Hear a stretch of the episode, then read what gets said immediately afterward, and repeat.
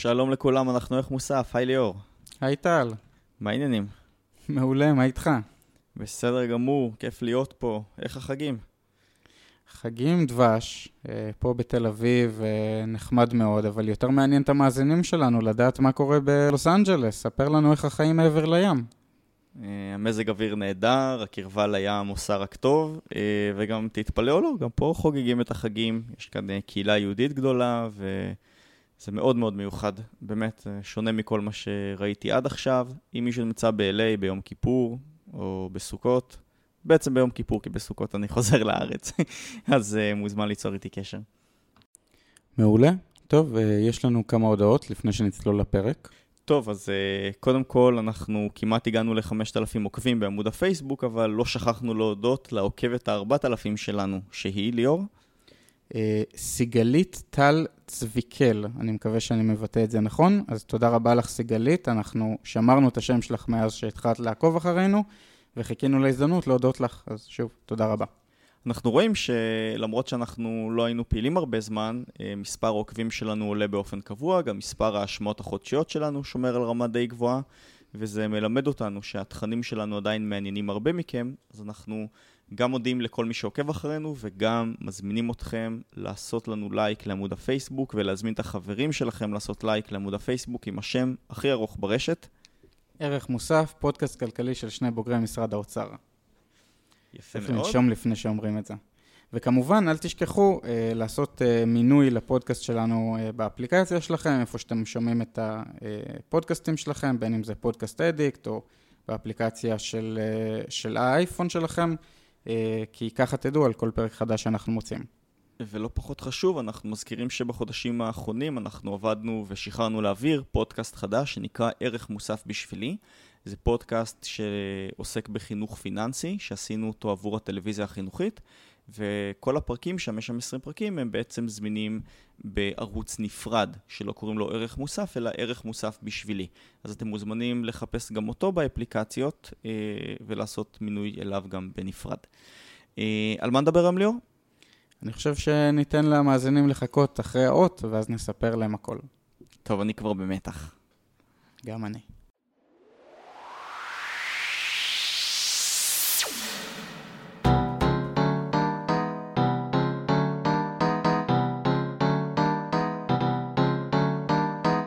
שלום וברוכים הבאים לערך מוסף, פודקאסט כלכלי של שני בוגרי משרד האוצר, ליאור תבורי וטל וורסון. היי ליאור, מה העניינים? מעולה טל, מה איתך? בסדר גמור, תספר לי, על מה נדבר היום? היום אנחנו נדבר על טורקיה, ויותר ספציפית טורקיה. על המצב של הלירה הטורקית ומה גרם לה לפני מספר שבועות להתרסק פתאום ב-20% ביום אחד. או, האמת שאמרת משפט או מילה ממש טובה. אמרת לא רק על, שנדבר על הלירה הטורקית, אמרת שנדבר על המצב של הכלכלה בטורקיה. כי בעצם כשאנחנו פותחים את הכותרות uh, בעיתון ואנחנו רואים שהלירה הטורקית קרסה, אנחנו ככלכלנים, דבר ראשון אנחנו אומרים, אוקיי, כאילו זה שהלירה קרסה זה, זה תסמין למשהו, אבל בואו נראה מה קרה במאחורי הקלעים שהוביל את טורקיה למצב הזה. זהו, שמה שאמרת עכשיו זה ממש לא אה, אינטואיטיבי, וממש לא הרבה אנשים עושים את ההעסקה הזאת, כי כששאלו אותי כמה מהמאזינים שלנו בעצם ניסו להבין מה קורה בטורקיה ולמה יש שם קריסה כזאת של המטבע, אז הלכתי ואמרתי, בואו נקרא קצת, בואו נקשיב לכמה פודקאסטים בנושא, והקשבתי לכמה פודקאסטים אפילו מאוד, אה, אה של מוסדות מאוד משמעותיים, כמו ה-Financial Times וה-New York Times, ובכל המקומות דיברו רק על קריסת המטבע, בשום מקום לא הסבירו לי מה בעצם קורה בכלכלה הטורקית. וכשפניתי אליך ואמרתי לך, בואו ננסה להבין למה הלירה נופלת, בואו נעשה על זה פרק, אז הדבר הראשון שאמרת לי זה, רגע, מה האבטלה בטורקיה, ומה החשבון השוטף בטורקיה, ומה הוצאות הממשלה בטורקיה, ומה החוב החיצוני בטורקיה, ועוד כל מיני דברים שאנחנו נדבר עליהם בפרק הזה. ובאמת, היה צריך לדעתי, כדי להבין את המשבר של הלירה הטורקית, חייבים להבין את הכלכלה הטורקית. וזה שני דברים שהם שונים לגמרי. זהו, אז באמת, אה, אתם יודעים, כשליאור ואני יצאנו לדרך, אנחנו החלטנו לעשות פודקאסט, כי אמרנו שממילא אנחנו מדברים על נושאים כלכליים, ולפעמים כדאי להקליט אותם. אז אפשר להגיד ששנינו לא מומחים לטורקיה או לכלכלת טורקיה, אבל בסוף כשהתחלנו לדבר על הנושא הזה, אז הגענו לכל התובנות שאנחנו עומדים לספר לכם בפרק הזה, ובעצם הכל מבוסס על זה. אנחנו רוצים לעשות שני דברים מרכזיים. אנחנו קודם כל רוצים להבין בעצם מה זה שער חליפין, מה זה אומר, כאילו, מה משפיע על השווי של הלירה הטורקית וכולי.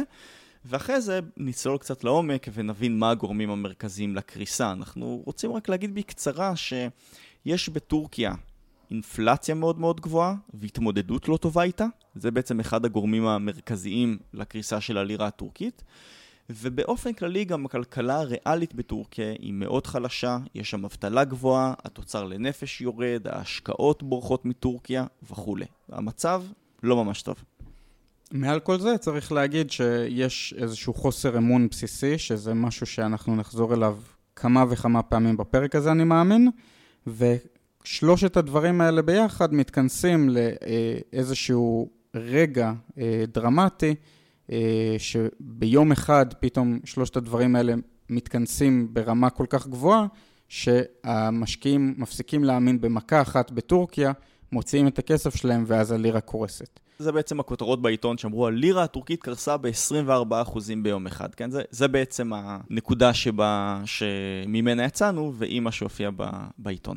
אוקיי, מה הצעת? התחלת להגיד משהו?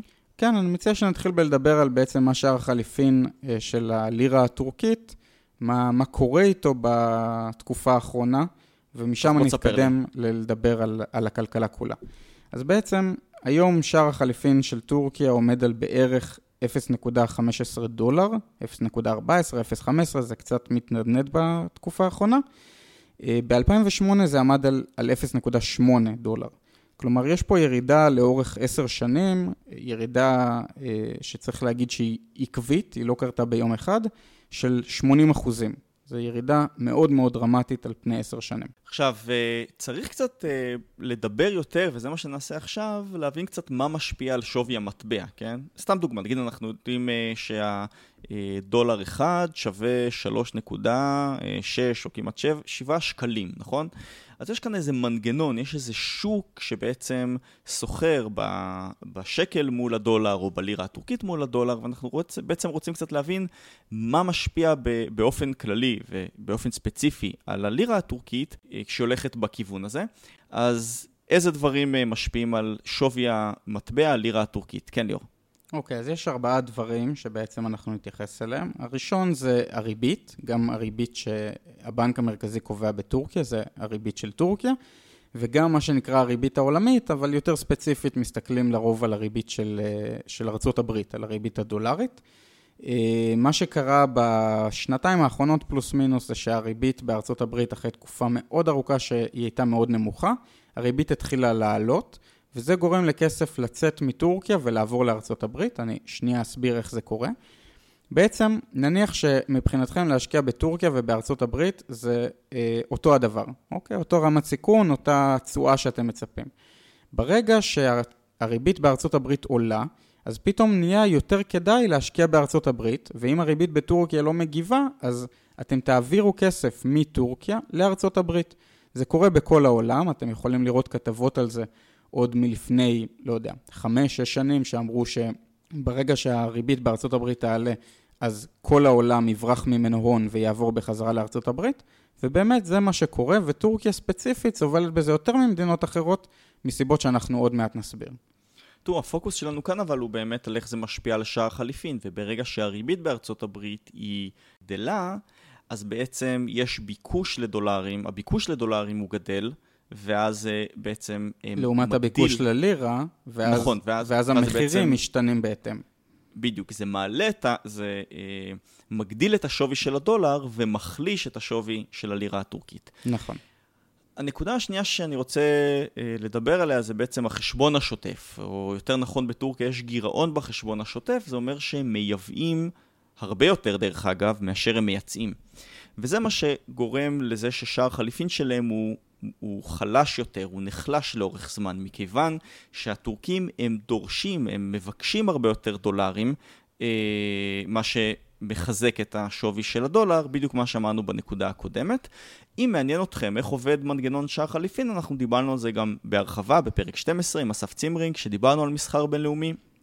אז כדאי להאזין לזה. אז בעצם עד עכשיו אמרנו שתי נקודות, הריבית בארצות הברית עולה, אז יש ביקוש לדולרים, ובטורקיה יש גירעון בחשבון השוטף, הם מייבאים הרבה יותר מאשר הם מייצאים.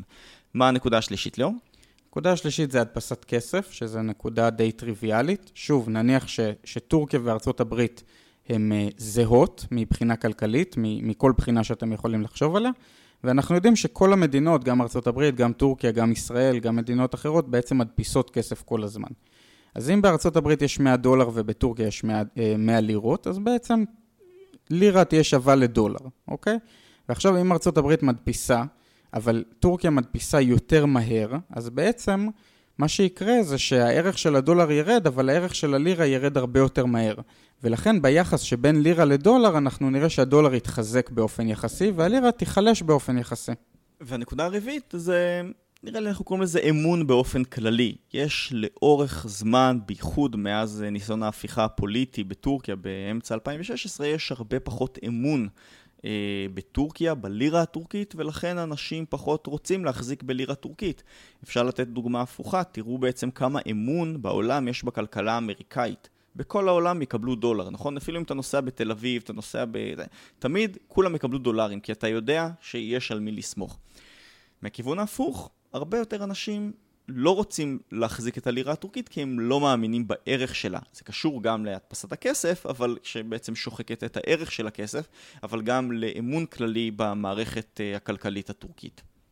נכון, ואני רוצה לתת לך דוגמה לאיך אמון יכול להשתנות לאורך זמן. נניח שחס וחלילה איראן מחר מודיעה שהיא פיתחה פצצה גרעינית, אז ברור שזה מהווה איזושהי סכנה על ישראל, זה פוגע במעמד הכלכלי, הפוליטי, אפילו ההיתכנות של ישראל להמשיך להתקיים, ואז אנשים יאבדו אמון בכלכלה הישראלית, ומה שהם יעשו, הם יבריחו כסף מהכלכלה הישראלית לכלכלות אחרות, השקל ייחלש והדולר יתחזק ביחס אליו, וזה כמובן בסקאלה הרבה יותר קטנה, זה בעצם מה שקורה בטורקיה בשנים האחרונות.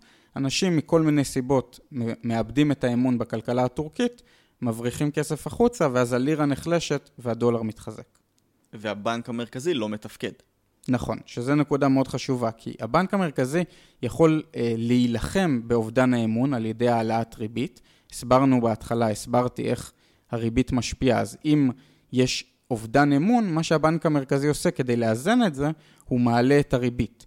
ברגע שהוא מעלה את הריבית, אז אמנם אתה פחות מאמין בלירה הטורקית, אבל אתה מקבל על זה תגמול יותר גבוה בדמות ריבית יותר גבוהה, ואז זה בעצם גורם לחלק מהאנשים לא להבריח את הכסף שלהם החוצה, ובעצם מייצב את המטבע. אבל הבנק המרכזי, כמו שציינת, לא מתפקד, הוא לא מעלה את הריבית כמו שנדרש, למרות שממש אתמול שלשום הוא העלה את הריבית בצורה די משמעותית, אבל לאורך זמן הוא לא תפקד כמו שצריך, ולכן הפגיעה באמון לא, לא היה מה שיאזן אותה, והלירה נחלשה לאורך זמן.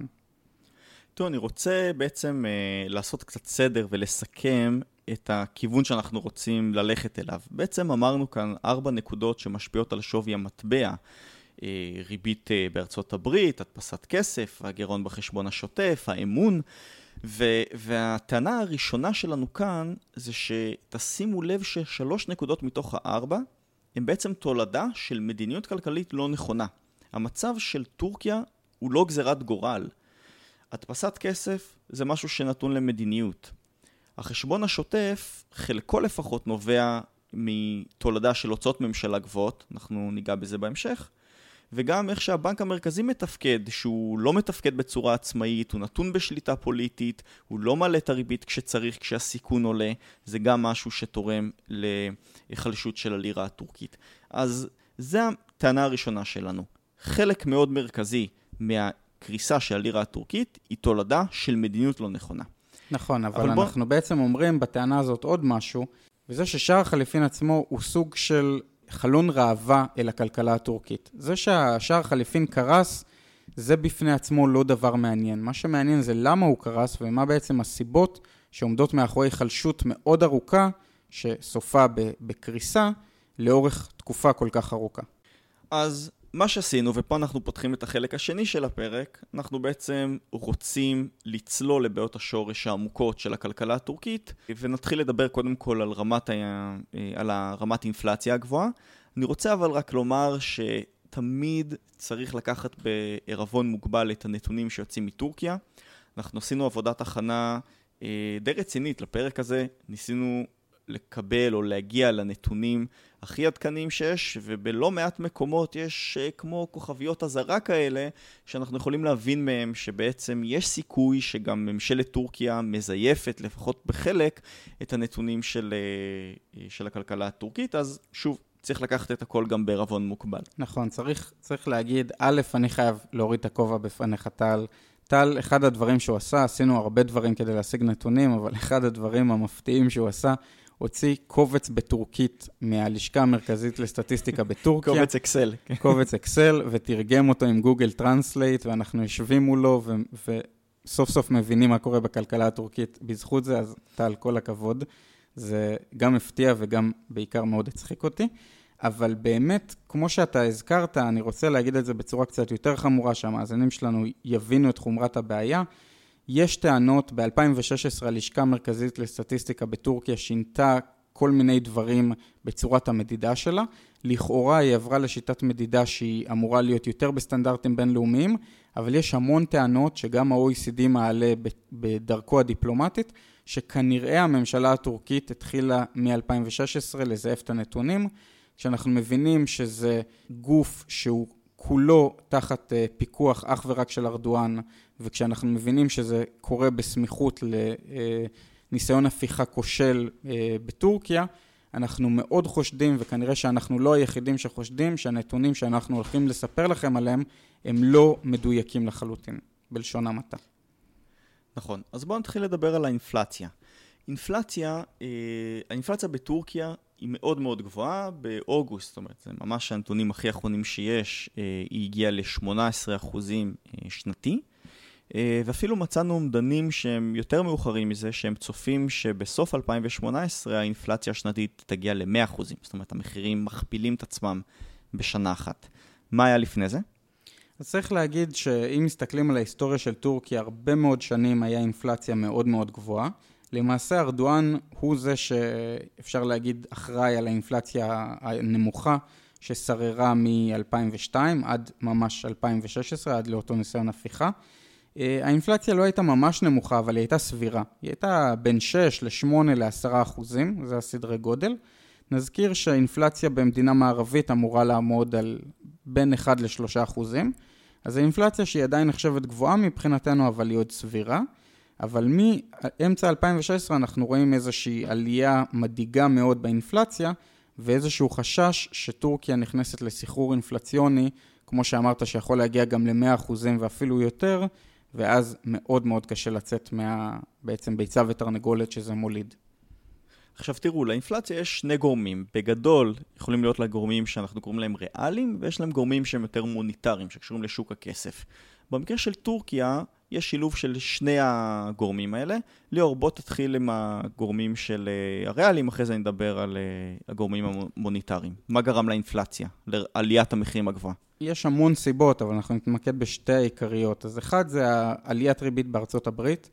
באמת, בערך בשנתיים האחרונות הריבית בארצות הברית עולה, וזה אה, מייצר אינפלציה בטורקיה בשתי דרכים.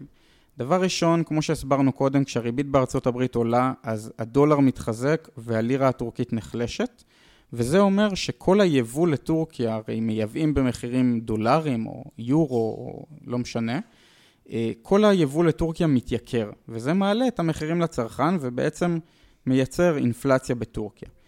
הצד השני שדרכו אה, ריבית אה, בארצות הברית משפיעה על האינפלציה זה שלטורקיה יש חובות מאוד מאוד מאוד גדולים בדולרים, גם לממשלה וגם למגזר העסקי, ובעצם כשהריבית עולה, אז עלויות החזר החוב של אותם גופים עולות, וזה מגולגל למחירים יותר גבוהים לצרכן, וזה כאמור אינפלציה. הגורם השני החשוב זה בעצם שבשנתיים האחרונות מחירי הנפט עולים בצורה אה, מאוד משמעותית.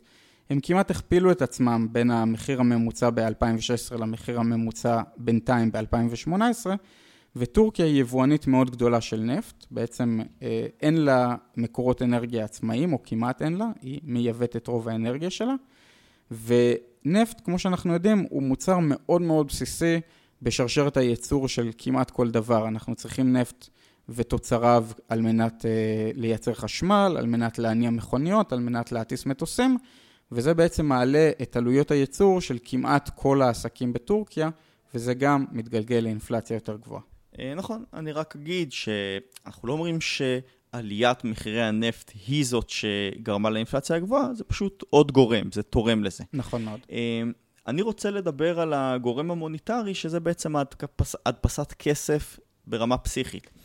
אנחנו יודעים, זה ממש במה שלומדים במבוא לכלכלה, שהדפסת כסף היא בעצם גורמת לאינפלציה. יש לנו הרבה יותר כסף בשוק, אבל הפעילות הכלכלית היא פחות או יותר אותו דבר, או היא גדלה בהרבה פחות, ולכן יש עליית מחירים. זה בעצם by definition מה שקורה. יש מדד שאנחנו קוראים לו M2, שזה בעצם אה, סך המזומנים, אנחנו מסתכלים עליו אה, בכלכלות ואנחנו בוחנים את כמות הכסף בשוק על פי זה, ואנחנו רואים שבטורקיה M2, המדד של M2, כמות הכסף בשוק משנת 2000 עד 2017, גדלה פי, תקשיבו טוב, 57.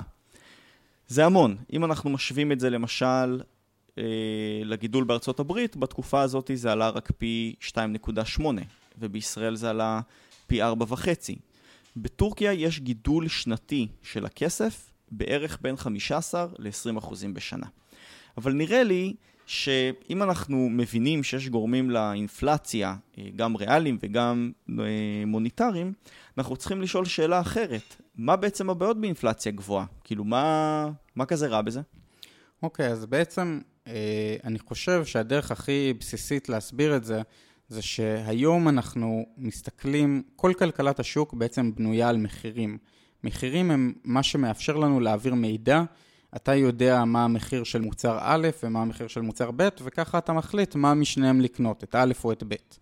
אתה לחילופין יודע מה המחיר של העבודה שלך, אם תעבוד בעבודה מסוימת תקבל שכר כלשהו, ואם תעבוד בעבודה אחרת תקבל שכר אחר. כל הדברים האלה בעצם אנחנו מתבססים על משהו שהיום נראה לנו מאוד מאוד מאוד בסיסי, שהמחירים בסך הכל שומרים על עצמם לאורך זמן. ואז אתה יכול להשוות בין המחירים ואתה יכול להחליט מה עדיף לך, האם עדיף לך לעבוד בעבודה כזאת, או לקנות דבר כזה, או לייצר דבר כזה וכולי. וכשהמחירים כל הזמן משתנים בצורה נורא מהירה, אתה בעצם מאבד את היכולת להשוות מחירים, וכל הכלכלה, כל הפעילות הכלכלית, בעצם מתחילה להתעוות. אני רוצה להגיד את הבעיות באינפלציה הגבוהה בצורה אחרת. בעצם אנחנו חיים, אנחנו צריכים לזכור שאנחנו חיים בכלכלת שוק. וזה אומר שכל הכלכלה, מבוססת על מערכת המחירים, על מנגנון המחירים. אתה קובע, אתה קובע מה לקנות, איפה להשקיע, מה ללמוד, במה, איפה לעבוד, כן? כל, ה, כל המעבר הזה של הון והקצאת משאבים, מה שאנחנו קוראים לו בכלכלה, זה הכל מבוסס על מערכת מחירים. וברגע שמערכת המחירים היא מעוותת, אז כל הפעילות הכלכלית בשוק היא מעוותת. אז, אז כשאנחנו... כן, אני מצטער שאני קוטע אותך, אבל יש uh, באמת אפקט נניח מאוד מוכר ב, בעולם של גביית מיסים, שנקרא אפקט טנזי אוליברה, זה בעצם אפקט ששני חוקרים זיהו, שבתקופה של אינפלציה גבוהה, הרבה יותר קשה לממשלה לגבות מיסים, כי הרבה יותר קל לעסקים לעשות כל מיני משחקים באמצעות האינפלציה, ובעצם להצהיר על הכנסות נמוכות מההכנסות האמיתיות שלהם, וגביית המיסים נפגעת. בעצם כל הפעילות הכלכלית, כמו שאמרתי קודם, כולה אה, מתעוותת ויש אה, קושי להמשיך בפעילות אה, תקינה. אוקיי, okay, אז אני מקווה ששכנענו אתכם שאינפלציה זה דבר רע, ועכשיו אנחנו צריכים uh, לקפוץ לשאלה של בעצם איך מתמודדים איתה. שוב, שאלה רחבה, זה לא קשור ספציפית לטורקיה, אלא לכל מדינה, ובגדול אנחנו יודעים שיש שתי, שני מנגנונים מרכזיים. אחד זה להעלות ריבית דרך הבנק המרכזי, ושתיים זה צמצום פיסקלי, זה בעצם הקטנה של הוצאות הממשלה. עכשיו בואו נסביר על כל אחד מהערוצים האלה איך הוא בדיוק משפיע. אני רוצה להתחיל עם צמצום פיסקלי, ליאור, אתה תסביר אחרי זה אה, על הריבית. ברגע שהממשלה מקטינה את הוצאות הממשלה, זה מקטין את הביקושים במשק. הרי הממשלה היא שחקן ענק. אתם יודעים, זה נורא תלוי בכל מדינה כמה היא אחראית על הפעילות הכלכלית. זה יכול להיות בין 25% לבין כמעט 50% מהפעילות הכלכלית במשק, אבל זה שחקן מאוד מאוד גדול. ברגע שהממשלה מקטינה את התקציב שלה, בעצם מקטינה את הביקושים, וזה מה שבתורו מקטין את המחירים. מוריד את המחיר. נכון, ואני רוצה להסביר את העלאת הריבית. בעצם העלאת ריבית פועלת דרך שלושה מנגנונים. המנגנון הראשון זה בעצם העלאת הריבית מעודדת אותך לחסוך, כי אתה תקבל על החיסכון שלך יותר כסף, אז יותר ריבית, אז אתה רוצה לחסוך. מהצד השני של המטבע, אתה בעצם פחות תרצה לקחת הלוואות. שני הדברים האלה ביחד פועלים אה, גם להקטנת ביקושים, בדיוק כמו צמצום פיסקלי, ולכן זה משמעותי. אה, והדבר השלישי זה שבעצם העלאת ריבית, כמו שאמרנו קודם, היא מחזקת את המטבע. והחיזוק של המטבע בעצם אה, מפחית את עלות היבוא, והפחתת עלות היבוא גם מפחיתה את המחירים, מקטינה את האינפלציה, אז שלושת הדברים האלה זה שלושת הדרכים שדרכם העלאת ריבית בעצם מתמודדת עם האינפלציה הגבוהה. עכשיו, מה שצריך לומר, שלא אמרנו, ששני הפתרונות האלה הם כביכול בעייתיים. זה פתרונות שפוליטיקאים לא כל כך אוהבים לעשות. כי צמצום פיסקלי, נראה לי זה די ברור, נכון? אה, איזה ממשלה רוצה להקטין את ההוצאות ולהגיד לאזרחים, תקשיבו, אנחנו מוציאים פחות כסף. אה, יש איזה קונצנזוס או אה, תפיסה, נקרא לזה בסיסית, שהרבה אזרחים, דרך אגב, זה לא רק בטורקיה, גם בישראל, מאוד אוהבים שהממשלה מוציאה עוד, נכון? אתה מקבל כאילו יותר דברים בחינם. אה, אז מאוד מאוד קשה, שוב, לא רק בטורקיה, בכל מקום, לצמצם או להקטין את הוצאות הממשלה. נכון, והעלאת ריבית היא גם קשה, זה משהו שהוא טיפה פחות אינטואיטיבי, אבל בגדול, מה שהעלאת ריבית עושה זה, כמו שאמרנו, היא מקטינה את הביקושים, וזה יוצר אה, אבטלה ומאט את הצמיחה. היא בעצם מייקרת את האשראי. תחשבו שאתם חיים במשק שעכשיו לקחת הלוואה זה משהו שהוא יקר יותר. אז נניח שיש אה, כל מיני מפעלים שהיו רגילים אה, לחיות על אשראי, או למשל יזמים שבעצם מקימים מפעלים חדשים על ידי אשראי. ברגע שהאשראי הוא יקר יותר, יש פחות יזמים שיעשו את זה, זה למשל פחות יזמים שיקימו מפעלים חדשים, וזה אומר שיהיו פחות מקומות עבודה במשק.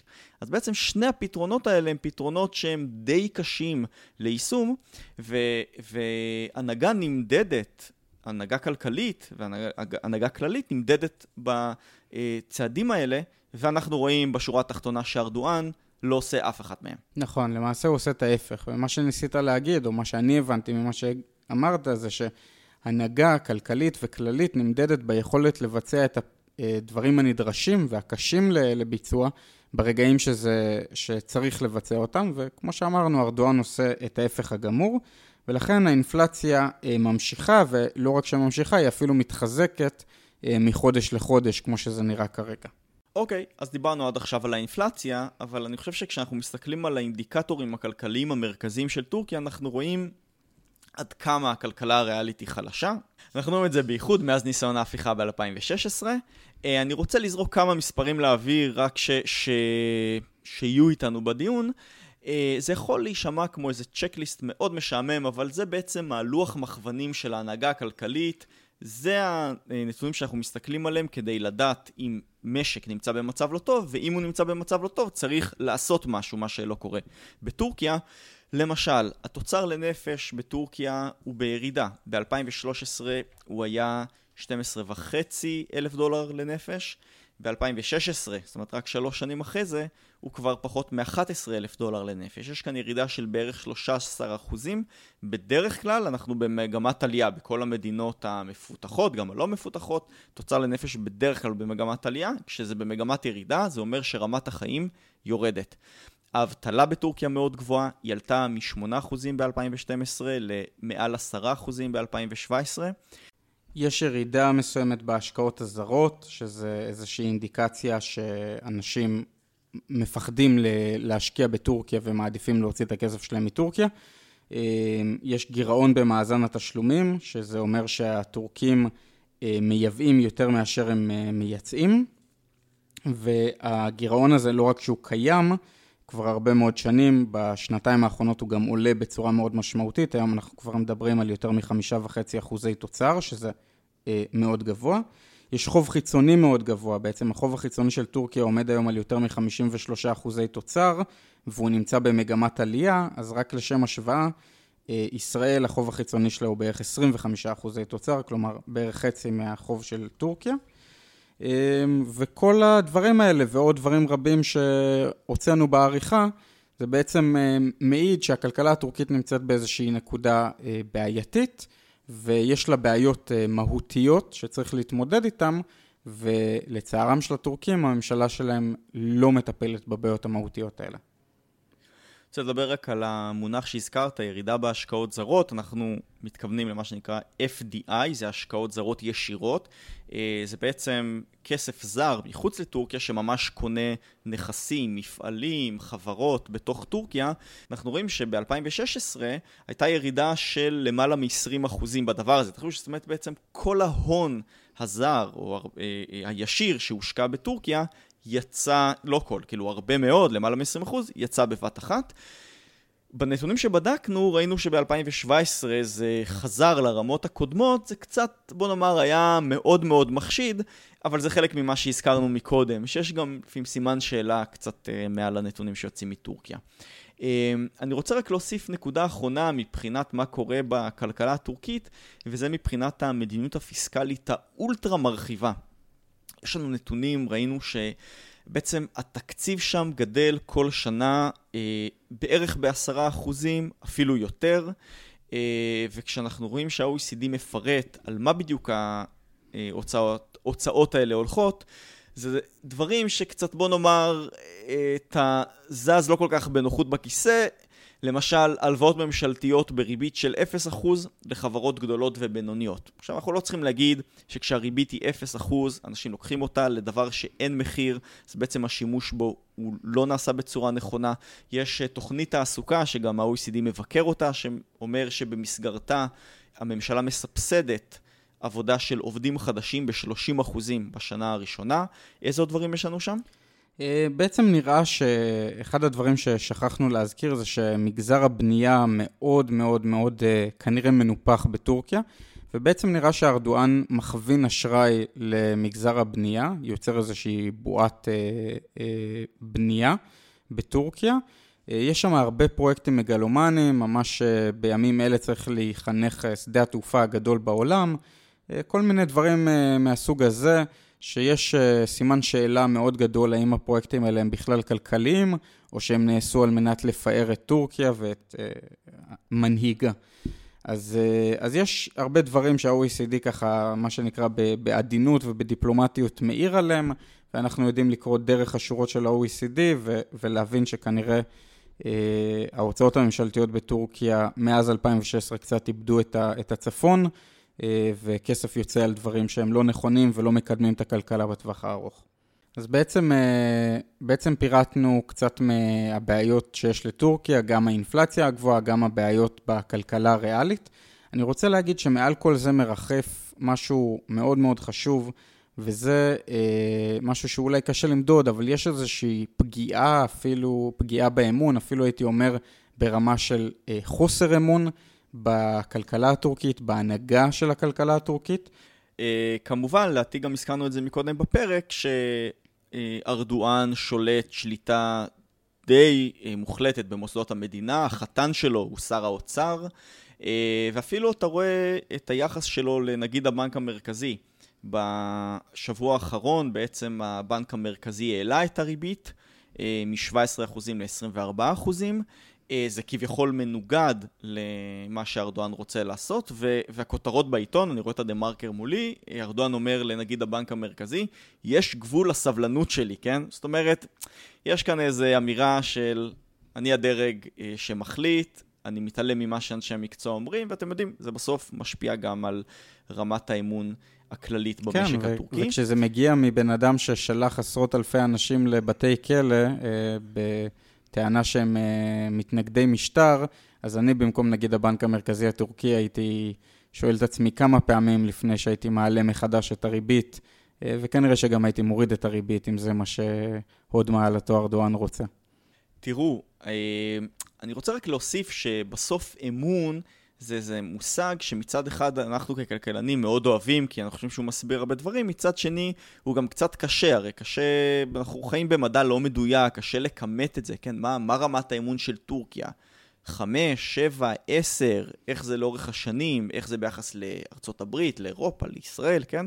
אבל, אבל אנחנו, בוא נאמר, כשאנחנו עוברים מהעולם של המספרים המדויקים לעולם של הכלכלה הפוליטית, אז אמון משחק כאן תפקיד די מרכזי. אבל אתה יודע מה, אני רוצה לקדם את הדיון שלנו שלב אחד קדימה. אנחנו בעצם דיברנו עד עכשיו על המגמה של טורקיה. אנחנו הבנו מה קרה לשער חליפין שלה ללכת ולאבד מערכו לאורך השנים. הבנו למה אה, אה, הכלכלה הריאלית הולכת ומידרדרת עם השנים. אבל מה שמעניין זה למה הכל קרס בבת אחת. למה יום אחד פתחנו את העיתון בבוקר וראינו שהלירה הטורקית קרסה ב-24%. מה קרה שם? תראה, בעצם מה שנתן את אה, מכת המוות לכלכלה הטורקית, ללירה הטורקית, יותר נכון לומר, זה אה, החלטה של טראמפ, שכהרגלו הודיע אותה לכל העולם בטוויטר, שהוא מטיל מכסים על יבוא של אה, אלומיניום ופלדה מטורקיה לארצות הברית. הדבר הזה, צריך להגיד, יש לו השפעה כלכלית, כן? הוא היה משפיע על כל מדינה בכל מצב שלא יהיה, אבל קריסה של 20% בערך המטבע בעקבות החלטה כזאת, זה לא אה, ההשפעה הישירה של המכסים, זה ההבנה שהכלכלה הטורקית הולכת כבר הרבה זמן לכיוון רע, ועכשיו כנראה שטראמפ איפשהו מאחורי הקלעים בדברים שאנחנו לא לגמרי יודעים אותם, הסתבך גם עם, אה, סליחה, ארדואן הסתבך עם טראמפ, ושיכול להיות עוד הרבה התפתחויות שליליות בעתיד. זה באמת, כמו שאמרת, האמון כנראה יידרדר לאורך הרבה זמן. אבל ברגע אחד, ברגע שטראמפ הטיל את המכסים, הרבה אנשים אמרו, טוב, הספיק לי מטורקיה, זה הזמן למשוך את הכסף, וזה מה שגרם לקריסה בבת אחת אה, של הלירה הטורקית. תראה, אנחנו צריכים לזכור שבסוף כלכלות חזקות הן מסוגלות להתמודד עם דברים כאלה. הרי ההצהרה של טראמפ היא אמורה להיות מכה קלה בכנף. כל משק כל הזמן חוטף כל מיני מכות. יש סקטורים שמשתנים, המציאות העולמית משתנה, יש שינויים גיאופוליטיים. אני לא יכול אה, אה, להתעלם למשל ממה שהיה לנו במדינת ישראל במלחמת לבנון השנייה. היה כאן איזה חודש שהמשק הישראלי בקושי עבד, מפעלים נסגרו, אנשים היו בבית, הייצוא התעכב, אבל ראינו שברגע שהמלחמה נגמרה, בעצם המשק חזר לעצמו די מהר, כן? כי המשק היה די איתן, היסודות שלו היו טובים, אבל ברגע שהכלכלה מנוהלת בצורה לא טובה, המדיניות הננקטת היא לא נכונה, אז אפילו הצהרה כזאת של טראמפ יכולה לגרום לקריסה כמו שראינו בטורקיה. כן, אז הבנו את הכיוון שטורקיה צועדת אליו כבר uh, כמה שנים טובות, והבנו את הנפילה הפתאומית לפני בערך חודש, uh, שהלירה קרסה בבת אחת. אני חושב שהגיע הזמן uh, להתקדם לסיכום של הפרק. Uh, בעצם דיברנו על הלירה הטורקית ודיברנו על, ה- על הכלכלה הטורקית, שיש לה כמובן המון היבטים, אנחנו רואים שהמצב שם הוא לא, לא הכי טוב בזמן האחרון, אה, ובעיקר מה שאני חושב שמעניין אותי, זה שאנחנו רואים שיש שם לאורך שנים מדיניות פופוליסטית ולא נכונה שמצעידה את המשק אה, בכיוון לא טוב, אה, וזה אולי איזושהי דוגמה, זה אולי איזושהי אנקדוטה, אבל תמיד אפשר ללמוד מהמקרים הפתולוגיים, אפשר ללמוד הכי הרבה על מה יכול או עלול לקרות למשק כזה או אחר. אני לקחתי מהפרק הזה שתי נקודות. אחד, זה באמת שבסוף שער חליפין הוא איזה פרוקסי למשהו אחר. וזו הייתה, נראה לי, הטענה האחת משתי המרכזיות שלנו, הטענה הראשונה מבין שתי הטענות המרכזיות שלנו, שבסוף צריך להבין מה קורה מאחורי הקלעים, מה קורה בכלכלה, ואם אתם קוראים בעתיד אה, מה שקרה לשער חליפין בטורקיה או, במד... או במדינה אחרת, אז תמיד תנסו רגע לשאול שאלה, אוקיי, אבל מה הוביל לזה? כי השער חליפין בסופו של דבר הוא לא הדבר כשלעצמו. הטענה השנייה, אה, או הנקודה השנייה שבאמת אה, לקחתי, וזה קשור למה שאמרת עכשיו, זה החשיבות של מדיניות כלכלית נכונה. אנחנו ראינו שהרבה מאוד מהמצב הכלכלי הקשה של טורקיה, הוא נובע ממדיניות כלכלית שהיא שגויה ביסודה, גם החלטות כלכליות לא נכונות, גם חוסר הפרדה בין דרג מקצועי ודרג פוליטי.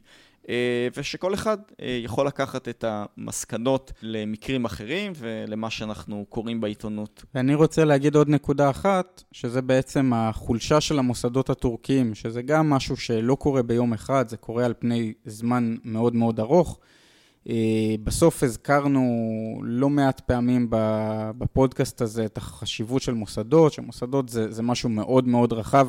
אגב, הבן אדם נראה לי הכי מפורסם שכותב על זה זה אסימוגלו, שהוא כלכלן טורקי, אה, באופן קצת מצחיק, אבל המוסדות בטורקיה הם, הם מאוד בעייתיים, אה, כשרואים ש, שארדואן עושה בעצמו מה שהוא רוצה ואין אף אחד שמסוגל לעשות לו איזשהו check and balances, ו, ובמיוחד שהוא עושה את הדברים הלא נכונים, מילא היה עושה את הדברים הנכונים, אבל הוא עושה את הדברים הלא נכונים, אז מוסדות זה דבר סופר חשוב, וכמו שאתה הזכרת, הבנק המרכזי כפוף לו, ושר האוצר הוא חתן שלו, ובעצם אין אף אחד שיאזן את הגישה הלא נכונה שהוא נוקט, וזה גם משהו שאפשר ללמוד ממנו. שבישראל כמה חשוב לשמר את המוסדות הקיימים ולחזק אותם עוד יותר. אוקיי, אז סיימנו עוד פרק, אנחנו מקווים להתראות בפרק הבא, שאנחנו עדיין לא יודעים מתי הוא יהיה, זה די תלוי בכמה זמן יש לכל אחד מאיתנו, וסך הכל גם זו הקלטה שנעשית משני הצדדים של העולם, אני פה ב-LA, ליאור בתל אביב, אבל uh, אנחנו מקווים שנצליח להוציא עוד ועוד פרקים בזמן הקרוב. Uh, וכמו שאמרנו, אתם uh, מוזמנים לעקוב אחרינו בעמוד הפייסבוק, וזהו, שיש שבוע טוב ושנה טובה. Uh, אני הייתי טל וולפסון. אני ליאור תבורי. אנחנו ערך מוסף, להתראות. להתראות.